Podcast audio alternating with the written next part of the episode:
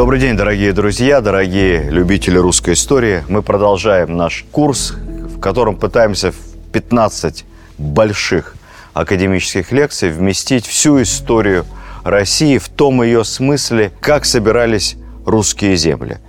Как на планете появилась самая большая страна в ее истории – Россия. На чем мы остановились в прошлый раз?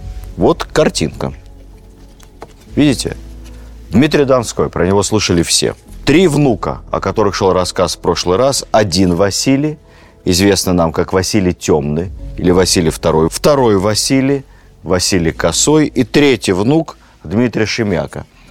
Война внуков, в которую наша страна, Московское, Владимирское, Великое княжество, окрестные земли, погрузилась на несколько десятилетий. Наша игра престолов завершилась, в конце концов, победой Василия Темного. Василий Васильевич ослепленный своими противниками, правил довольно долго и передал трон по наследству своему сыну. Сына он готовил к власти уже с 10 лет.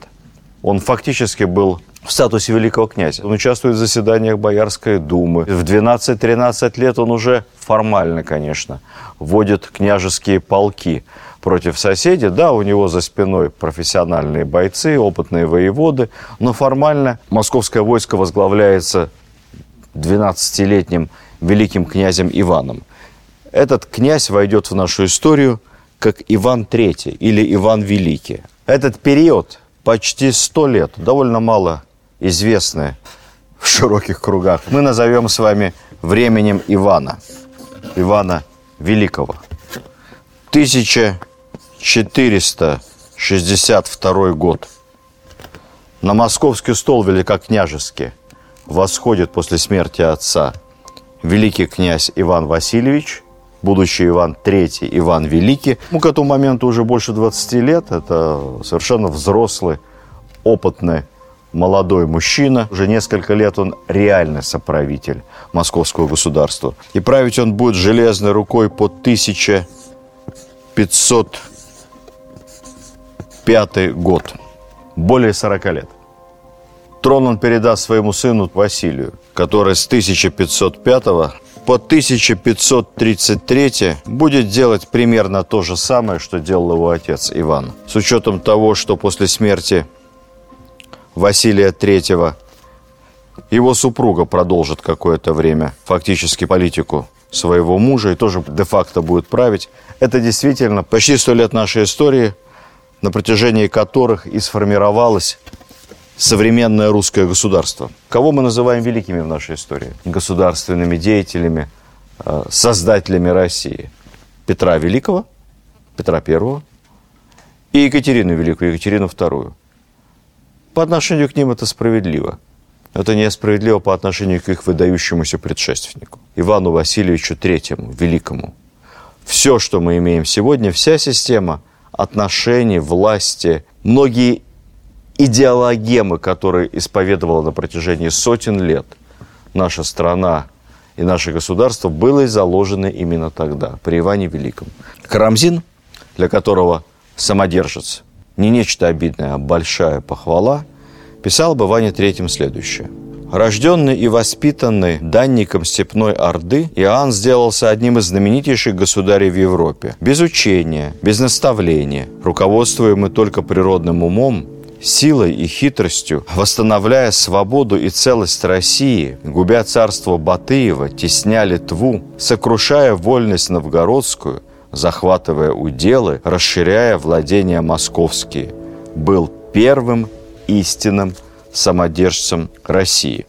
Карл Маркс, не любивший ни нашу историю, ни Россию, ни русских, посвятил Ивану Третьему следующие строки. Изумленная Европа, в начале правления Ивана, едва знавшая о существовании Московии, стиснутая между татарами и литовцами, была ошеломлена – внезапным появлением на ее восточных границах огромной империи.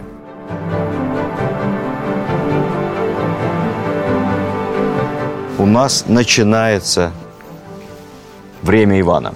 Что происходило в мире в тот момент, Во Франции наконец-то заканчивается Столетняя война. В 1453 году капитулирует английский гарнизон в Бордо, ставя таким образом точку в этом бесконечном противостоянии Англии и Франции. Новый король Франции Людовик XI начинает собирание французских земель вокруг Парижа.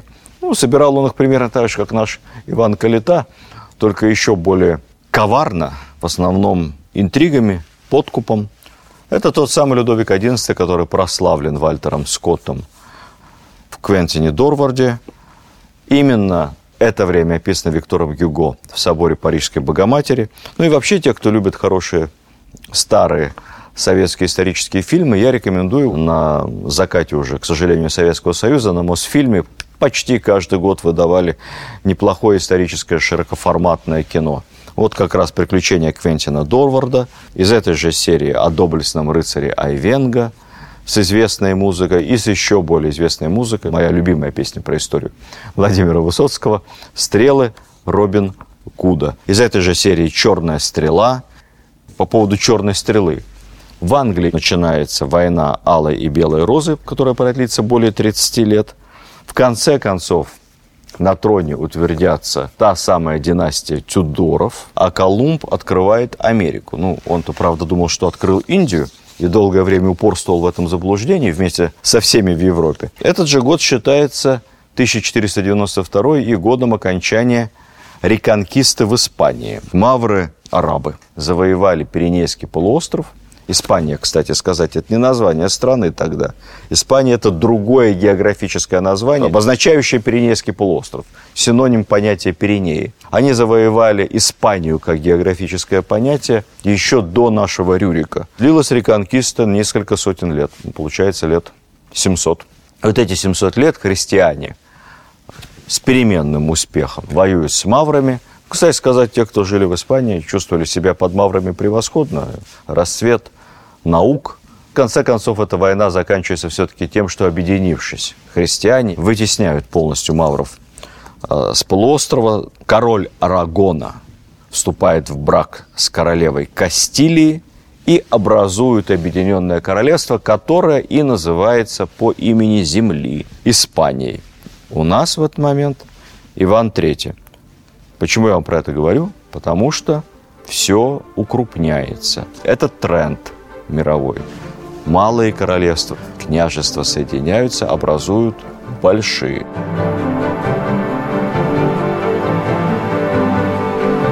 Что мы знаем о молодости Ивана III? С юных лет он начинает править самостоятельно после смерти Василия II. Но как? Внимание! Иван III первый русский правитель, который вообще ни в каком виде не просит разрешения направления, не просит ярлык на великое княжение у Орды. Он просто вступает в должность и начинает исполнять работу великого князя Московского, Владимирского, как тогда уже писали в документах всея Руси. Вот это очень важно. Это означает, вот тут я сломаю учебник, это означает, что вот этот год – запомним его. 1462. Это и есть настоящий год окончания Ордынского ига. Вот именно тогда. Потому что ига заключалась в чем? Платили дань, выход, некую форму налога и получали разрешение согласования направления. Согласование. Иван III даже не спрашивает разрешения. Вот год, в котором наша страна окончательно сбросила ордынское иго. В учебниках у вас дата другая. Но к этому мы вернемся позже. Далее. Характер. Подозрительный. Ну, тяжелое детство, а что вы хотите? Никогда не рисковал. В боевых действиях сам никогда не участвовал. Если он находился при армии, то где-нибудь в штабе, на удалении. К старости очень скупой, и расчетливый. Он расчетливый был всегда, но бережливость и расчетливость в конце концов вылилась в страшную скупость. Тогда модно было писать большие духовные кто из сыновей кому что завещается из земель, из имущества, кому какие дворцы, кому какие уделы, города. До мелочей расписывал, кому что должно остаться. Иван III дошел в своей духовной до перечисления имущества стоимостью 20 копеек. Государь, одно из самых могущественных словами Карла Маркса. Империи, он вообще экономил на всем. На принятых в те времена дарах послам. Послы, которые приезжали ко двору Ивана Третьего, обычно уезжали обиженными. Им дарили вот что-то, что самим не нужно. Какие-то поношенные шубы, какое-то уже использованное где-то платье. Ну, в общем, экономил до такой степени, что когда Ивану Третьему предложили а, купить императорский титул, Иван пожал плечами и сказал, что быть государем московским великим и всея Руси его более чем устраивает. Королевский титул, который Ивану предлагает из своих рук император Священной Римской империи Максимилиан, ну, мечта любого правителя, казалось бы. То самое, чем соблазняли и Данила Галицкого когда-то, и Александра Невского. То самое, ради чего сражались великие князья литовские, отказывается опять, пожав плечами, зачем? Я есть государь московский, принимать из чужих рук подношения мне зазорно.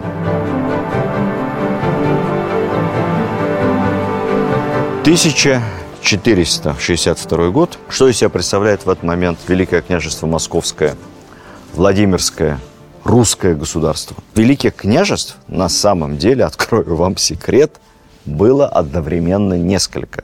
Мы-то все время говорим о Москве, но помимо Московско-Владимирского княжества, великим называет себя Тверское, помним, оттуда родом жена Ивана III, Рязанское, оно, конечно, послабее, но территориально очень большое. Великое княжество Ярославское, помимо этих великих княжеств, на русских землях находятся три настоящих республики. Республика Новгородская, которую знают все, Республика Псковская, о которой я надеюсь, если не все знают, то многие слышали. И третья республика, про которую мы все забыли, республика Хлыновская. Что такое Хлынов? Это Вятка, старое название. А Вятка – это Киров. Все, что я вам перечислил, это в территориях много, а в людях примерно 50% исконных русских земель. Очень Рюриковича, потому что вторая половина по населению русских земель находится в составе Великого княжества Литовского. И если вы думаете, что Иван абсолютно полновластный хозяин, истинный самодержец в 1462 году в своем московском Владимирском княжестве, это тоже не так. У Ивана были родные братья. И по традиции Василий II Темный не мог обидеть других своих сыновей.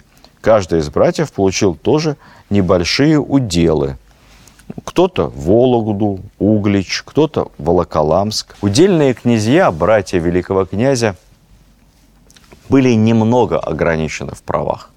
Они не имели права по традиции вести самостоятельную, несогласованную с князем внешнюю политику. Но во всем остальном они обладали почти полным суверенитетом внутри своих уделов. Экономика и управление полностью в распоряжении удельных князей – а вот в случае необходимости оборона и внешняя политика – это функции э, федерального центра, функции Москвы, это задачи великого князя. Иван решительно приступил к присоединению земель, которые сохраняли разные степени своей самостоятельности и обособленности. Он вел мягкую, но последовательную борьбу с собственными братьями. Одного брата, дождавшись, правда, его смерти, забрал его удел целиком, не поделившись с братьями другими, как нужно было поступить по традиции. Поссорившись, кого-то из братьев пригласил на дружеский обед. Пытался его уговорить, но братья были горячие, с Иваном не соглашались. Родного брата князя арестовали. Там он в тюрьме и умер. Другим братьям он просто запрещал жениться. Либо запрещал жениться своим племянникам – если не успевал, с исторически сложившимися удельными княжествами, Иван и вовсе не церемонился. Сокращал территории, при возникновении каких-то конфликтов и сопротивлений тут же обвинял в измене и владение просто конфисковывал. Отдельная проблемная категория были бояре.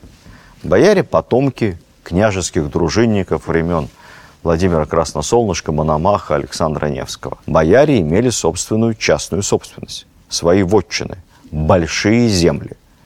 Бояре несли военную службу сами вместе со своими отрядами в пользу великого князя. Но частная собственность бояр была священна и неприкосновенна, равно как и неприкосновенно было право бояр на отъезд. Вот мы сегодня совершенно не можем себе это представить. Ну, представьте себе, что боярин – это, например, глава Подольского района. У него право на отъезд. На какой-то момент он говорит, вы знаете, надоело мне находиться в составе Московской области. Я отъезжаю в Польшу вместе с людьми, имуществом и, как правило, землями. Ну, реализовать право на отъезд не просто, если ты Балашиха или Серпухов, а если ты на границе с Польшей, на границе с Литвой, раз, и ты уже часть другой соседней страны. Вот это сложившееся право на отъезд в условиях отсутствия единых еще тогда твердых государственных границ подмывало любое государство, не только наше, и Литву, кстати, потом. И во Франции было все очень похоже, и в Германии было похоже, везде. Иван III боролся с этой традицией как мог. Был принят отдельный княжеский закон. Хотят отъезжать, пусть отъезжают в конце концов, но не за границу. Отъезжать могут от одного князя к другому, только от младшего к старшему. Вот от старшего князя, от самого Ивана, младшему отъезжать не гоже.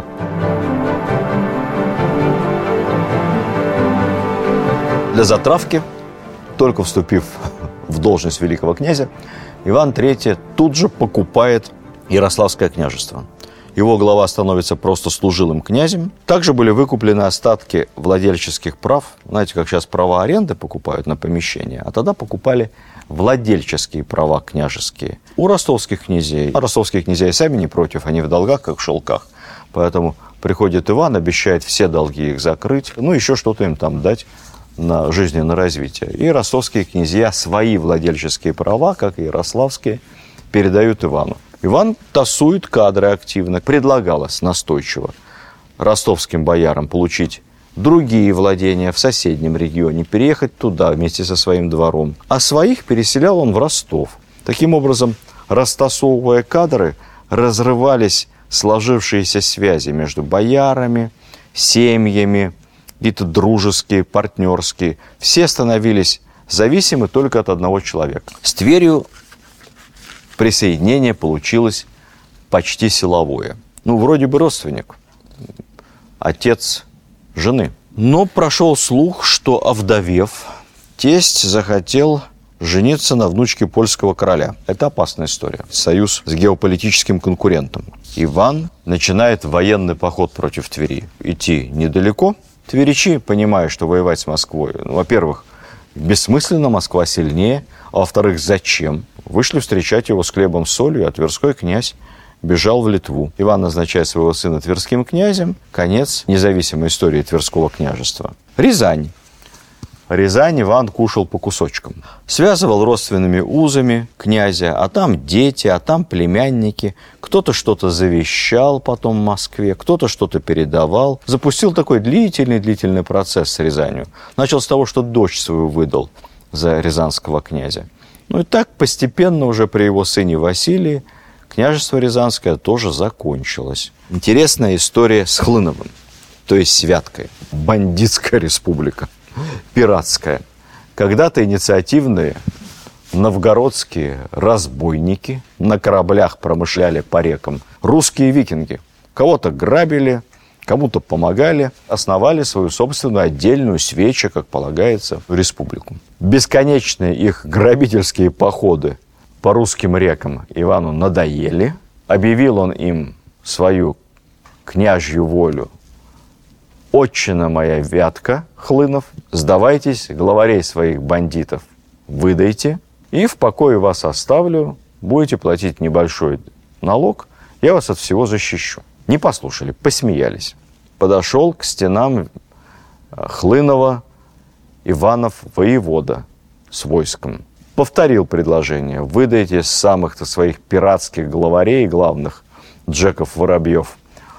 Человек 3-4 всего и живите дальше спокойно. Не послушали, посмеялись. Воевода Иванов вздохнул и, как был проинструктирован, начал копать ров. Это крепость деревянная, такая основательная. Вокруг всего Хлынова был поставлен чистокол, несколько километров. Потом выкопан ров. И тут хлыновцы поняли, вятские ребята хватские, как мы знаем, семеро одного не боятся, что сбежать не получится. Что сейчас начнется осада, которая закончится очень-очень плохо. И выдали главных пиратских капитанов. А Хлынов и вся Вятская земля стали таким образом без пушечных выстрелов и без штурма частью Великого княжества Московского. Псков давно находился в особых отношениях с Москвой. Москва часто посылала свои полки защищать Псков, защищали их от ливонцев, защищали от тевтонов. Союзнические были отношения, но Псков все-таки самоуправляемая республика. Такие отношения полупротектората при Иване III с Псковом все более укрепляются. Без боя, тихо, мирно. По сути, де-факто, Псков уже часть московского государства. Интересно, как проходило присоединение Северного Урала, Перми и Угры. Интересно, потому что об этом сняли большое кино «Сердце Пармы». И замечательный писатель Иванов написал интересную книгу. Вот что в этом правда, а что неправда. Там много, на самом деле, исторических неточностей и фэнтези. Как вы понимаете, не могла жена пермского князя Михаила оборачиваться рысью – а вот Чердынский поход, так называемый Ивана Третьего против Перми, замечательно показанный в фильме. Вот эта сцена штурма крепости в лучших традициях батального исторического кино. Иван III организовывал несколько походов на север, на восток.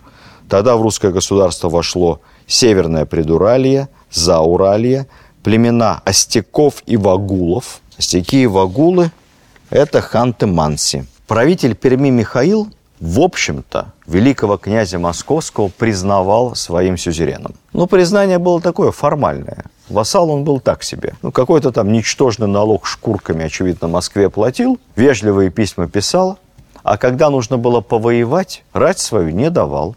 И Иван III, чтобы привести Пермь к покорности, отправил туда одного из своих лучших воевод – вместе с войском. Население практически не сопротивлялось. Сопротивляться пытался только сам князь Михаил. Его пленного привезли в Москву. Имел с ним там Иван III неприятный разговор, но каким-то образом удалось князю Михаилу отмазаться, и он вернулся в Перми, даже удалось передать княжество своему сыну, но прежней свободы уже не было. Так потихоньку-потихоньку Сына заменили на наместника, семью потом со всем почетом и уважением тоже переселили в центр России, дав какие-то угодья взамен Перми. Само местное население в действительности поддерживало Москву.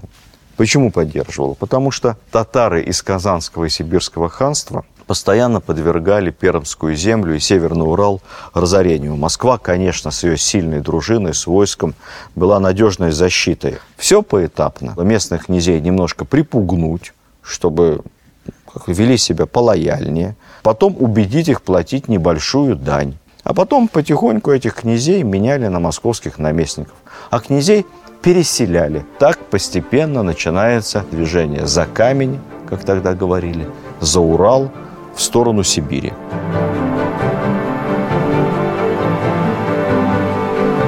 Большая история случилась с присоединением Новгорода. Наверное, одно из самых великих в нашей стране исторических открытий второй половины XX века – обнаружение новгородских берестяных грамот. Раскопки археологические в Новгороде велись с 1930-х годов. Но первые грамоты были найдены после Великой Отечественной войны. Сейчас эти грамоты уже более тысяч. Это уникальные письменные документы, которые показывают не просто официальную часть истории, а как на самом деле много сотен лет назад жила русская новгородская земля. Как мы себе представляем новгородская вече? Да? Огромная площадь, собрались сотни людей и что-то там кричат. Площадь, где собиралась новгородская вече, 15 соток. Маленький дачный участок. Толп кричащих на вече не было. Был президиум, за столами сидели знатные новгородские бояре, которые руководили собранием веча. А само вече, точную численность которого мы не знаем, сидели на скамьях, аккуратно, чинно и высказывали свое мнение, выступали и голосовали. Вам это ничего не напоминает? Ну, мне это напоминает парламент. Ну, только open air, на свежем воздухе. Какие органы исполнительной власти? Президент Новгородской республики, посадник. Но функционал был примерно тем же. Правда, ограниченным в правах. Это была не президентская республика. Это была скорее парламентская республика, парламентско-боярская. Премьер, очень важный человек, второй человек в Новгороде, Тысяцкий. функционал Тысяцкого премьера входили вопросы налогов, вопрос созыва и обеспечения финансового новгородского ополчения, то есть под ним организация армии и арбитраж. Коммерческие споры и коммерческий суд в торговой республике – это важнейший функционал. Еще один представитель исполнительно-духовной власти, который, наверное, поспорил бы с Тысяцким за то, кто влиятельнее, это новгородский архиепископ. Крайне важная шишка. Новгородский архиепископ, помимо всей своей духовной власти и авторитета, является хранителем всей казны республики, то есть казначейство под ним. Вершит отчасти суд, суд новгородский был разделен по виду споров, тяжб. И также новгородский архиепископ – это госреестр. Он фиксирует все крупные сделки. Торговля, купля-продажа недвижимости, купля-продажа земель. Все эти грамоты заверяются службой новгородского архиепископа, и у него там в казне хранятся. Максимально независимое духовное лицо – служащая практически пожизненно. Смена архиепископа – очень редкая история. Ну и новгородский князь. Князь в Новгороде есть, но это совсем не то, что князь в Москве, во Владимире, в Твери. Это приглашенный наемный менеджер, военный менеджер. Работает князь за зарплату, живет вне новгородских стен. При нем небольшая дружина, буквально несколько сот воинов, которые, конечно, ничего не могут сделать э, с большим новгородским ополчением. То есть э, преувеличивать военную силу князя не стоит. В мирное время князь выполняет некоторые судебные функции, что, опять же, очень умно. Князь не из местных, и у него интересов внутренних никаких нет. Это такой объективный третейский судья. Плюс князю категорически запрещается лично, либо членами его команды, его дружинами, членами семьи приобретать в Новгороде земли. Вот такая система власти.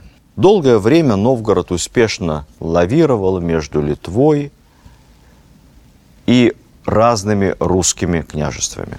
Но по мере того, как Русь все более и более укреплялась, объединяясь вокруг Москвы, собственно, пространство для маневра сужалось. И надо было как-то уже определяться. Ну, надо сказать, что новгородцы на каком-то этапе тяготели к Литве и даже заключили с Литвой военный союз.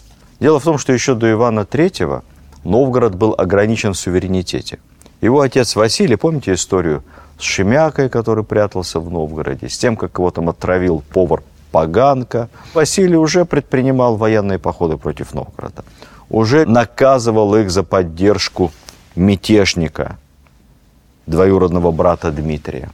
Уже договаривался с новгородцами о том, что не будут они предпринимать никаких ни военных союзов, ни иных форм договоренности за спиной Москвы с нашими противниками, с Литвой. Новгородцы слова не сдержали. И как только до Москвы дошла информация, что есть опасность, что Новгород уйдет в Литву, Иван III собирает рать. 1471 год начался военный поход. Далее встреча с огромным новгородским войском. Новгородцы поставили под ружье, под копье 40 тысяч человек. Командовал этим войском сначала один князь, командир, литовец – со своей профессиональной дружиной, когортой. Но вот беда демократических республик. Нет центра принятия решения, каждый тянет одеяло на себя. Литовский князь поругался с новгородскими посадниками, обидевшись непосредственно перед битвой вместе со своей дружиной с поля боя ушел. Ополчением остались командовать посадники. Их на тот момент было два. Два посадника тоже друг с другом собачились. У них был разный взгляд на то, как надо воевать с Москвой. На полпути между Старой Русой, Новгородская область современная, и Новгородом река Шелонь. Вот там и стала, ожидая москвичей, новгородская рать под командованием ругающихся между собой новгородских посадников. Глядя на все происходящее, новгородский архиепископ тоже сказал, что он участвовать в этом не будет. И вообще в душе поддерживает великого князя Ивана. Ладно бы сам архиепископ. Владычий стяг – это прекрасно экипированная и вооруженная дружина, не менее тысячи копий тяжелой кавалерии, это такие настоящие гвардейцы кардинала, владычий стяг тоже не будет принимать участие в сражении. Ждали новгородцы на Шелоне помощи от своих новых союзников, но литовцы на помощь новгородцам не пришли.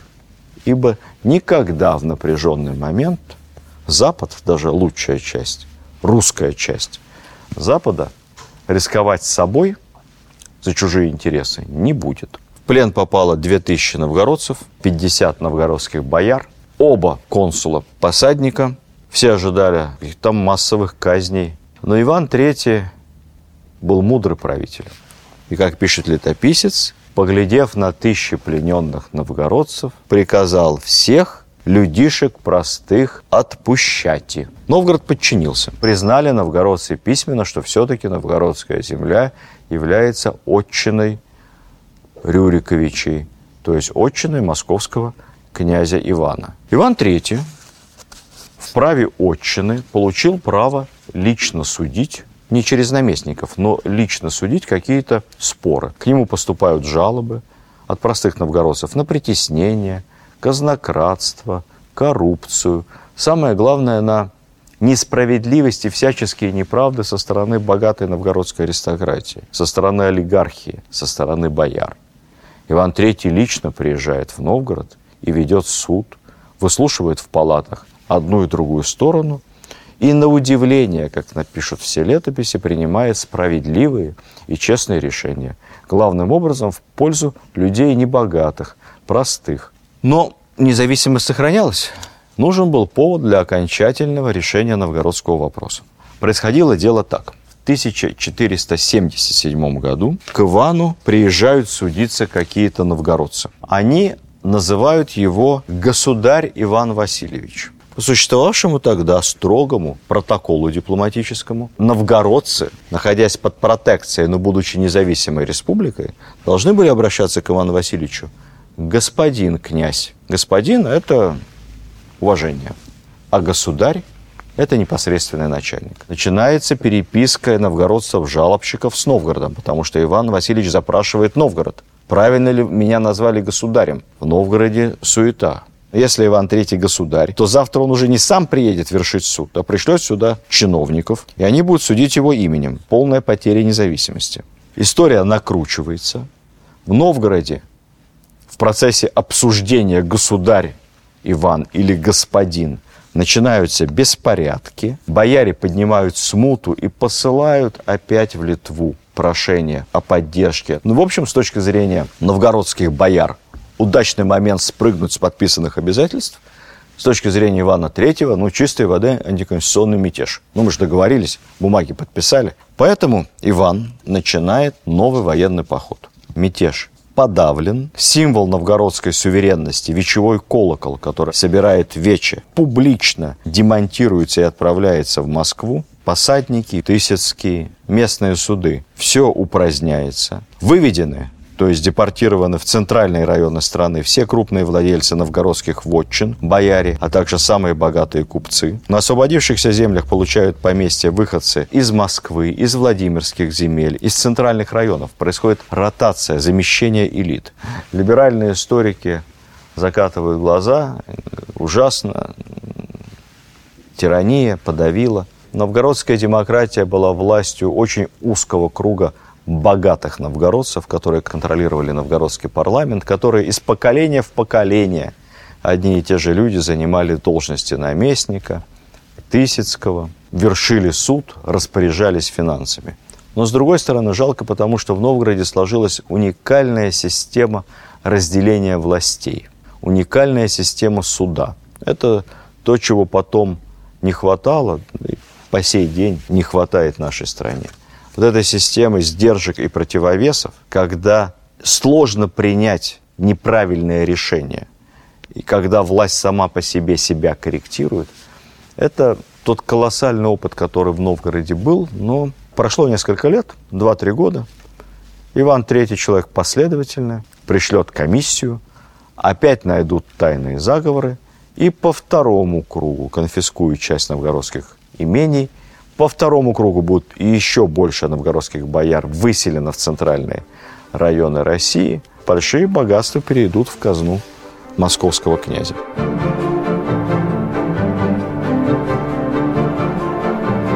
Подходя постепенно к главному свершению Ивана III, давайте разберемся, как происходили дела с монголами. В прошлый раз я рассказывал вам, что Золотая Орда вступила в период распада. И постепенно на ее месте образовалось несколько ханств. Крымское ханство, Казанское ханство, Ногайская Орда. Ну и главная часть Золотой Орды, та, которая считалась полноценным правоприемником и, соответственно, сюзереном Руси, это Большая Орда. Что касается Казани, то тут у Ивана Третьего политика была очень простая. К нему постоянно обращались сами казанцы. Отдельные партии казанских князей, казанских элит за помощью финансовой, за помощью военной. Так сложились союзнические отношения между частью казанской элиты Казанского ханства и Москвой. А в среде казанской знати была очень сильная, постоянная прорусская партия. Нередко в учебниках пишут о каком-то мифическом покорении русскими Казани. Не покорение, не завоевание в таком традиционном смысле этого слова – русскими Казани никогда не происходило. Количество татар, которые потом при Иване Грозном будут в русском войске, осаждающем Казань, будет больше, чем количество татар, которые защищали Казань. Количество казанской знати, присягнувшей и перешедшей на сторону Москвы, будет больше и значительнее, чем та казанская знать, которая противодействовала Москве. Это будет, по большому счету, не завоевание – феодальная усобица с определением, какие из кланов главнее. Ведь постепенно в русском обществе сложилось вообще с веками несколько категорий татар, которые ощущали себя неотъемлемой частью русского государства. Многие известные татарские военачальники верой, правдой, кровью служили московским князьям, самый известный из которых Шах Али. Он как раз был из тех промосковских татар, которые ходили на Казань вместе с Иваном Грозным. Он возглавлял татарские отряды, которые храбро сражались в Ливонскую войну на стороне Москвы. Система, сложившаяся при Иване III, это система союзнического вассалитета Москвы и Казани. С Крымом были другие отношения. Крымское ханство было полноценным военным союзником Москвы. Иван посылал туда дары, но ни разу не виделся с крымским ханом ничего личного в отношениях не было. Посылал туда делегации, в том числе из служилых татар, своих московских. В нужный момент крымские ханы выступали как военные союзники Москвы, нанося по расчету и, конечно, в собственных экономических интересах удары по Литве, но тогда, когда это было выгодно Москве и во взаимодействии с Москвой. Конечно, противником из всех наследников Золотой Орды была Большая Орда. Огромная территория, расположившаяся между Днепром и Волгой к югу от Москвы. Выход из-под власти Орды, свержение, как говорят, ордынского ига, это именно конфликт противостояния с Большой Ордой.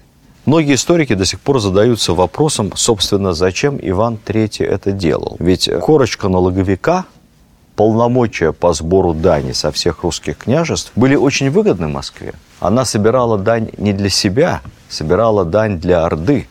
Отказаться от выплаты было двойным самоубийством. Казалось бы, экономически выгодная позиция. Я думаю, что на определенном этапе Иван окончательно понял, что делиться с Ордой не имеет смысла ту дань, которую он собирает со своих территорий, можно было бы как-то оптимизировать, уменьшить, оставить такой же. К ее выплате уже землевладельцы привыкли. Помните, я рассказывал вам в прошлый раз, как, что платилось, по сути, вмененка. Фикс с сахи с определенного количества обрабатываемой сельхозземли. Эту дань можно оставить в федеральной казне, оставить в Москве. Зачем делиться с противником, усиливая его таким образом? В общем, Иван не только не спросил ярлык, вот тогда, в 1462 году, не спросил разрешения на вступление в полномочия великого князя Московского, но и прекратил выплату Большой Орде. Вообще, хан Ахмед долго требовал возобновления выплаты, потом договорился о совместном ударе против Москвы ордынцев, литовцев и поляков. И в 1480 году начался большой поход. Огромная рать выступила против Москвы.